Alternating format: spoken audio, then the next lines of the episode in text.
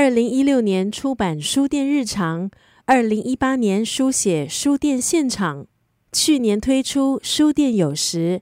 香港作家周嘉莹对独立书店情有独钟，六年出了三本和独立书店有关的书，记录香港的独立书店生态。今天在九六三作家语录分享的文字，出自这本书《书店有时》。作者周佳莹是教育工作者，他相信书店给予一个地方养分，看书之余也应该关心书店。在书店有时，周佳莹介绍了香港十三间独立书店，每间都有不同的个性。他想记录的是书店生态，而不是疲态。周佳莹写独立书店故事，一说就是六年。六年当中，香港书店生态日换星移。书名中有时两个字，道出了周佳莹对这个时代独立书店的看法。有时出自圣经里的传道书，指的是万物都有它的顺序轨迹，都按着一个预定好的时间来运行。周佳莹解释，有时不是指书店的生命有限，而是书店在这个时代独立生存的面貌。在书中介绍的香港独立书店各具特色。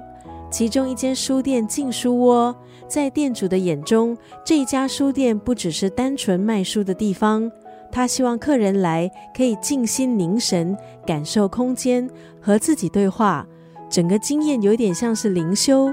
所以这家书店只接受预约来访，而每次也只会接待一个人。另外一家在观塘的独立书店，推广世界各地高质量的漫画。也会找来香港的漫画家合作出版作品，这些都不会在连锁大型书店看得到。今天在九六三作家语录就要分享这本书《书店有时》当中的这一段文字：为什么没有人有系统的为独立书店的生态做记录，非要在书店经营困难、结业时才哀悼，才会有人注意吗？刚刚那段文字出自这本书《书店有时》，作者香港作家周嘉莹，他就坦言，刚开始留意香港书店，是因为时常看到书店结业或是经营困难的新闻。但愿每天风尘仆仆的你我，有时间可以静下来逛逛书店。今天在九六三作家语录分享《书店有时》当中的这一段文字。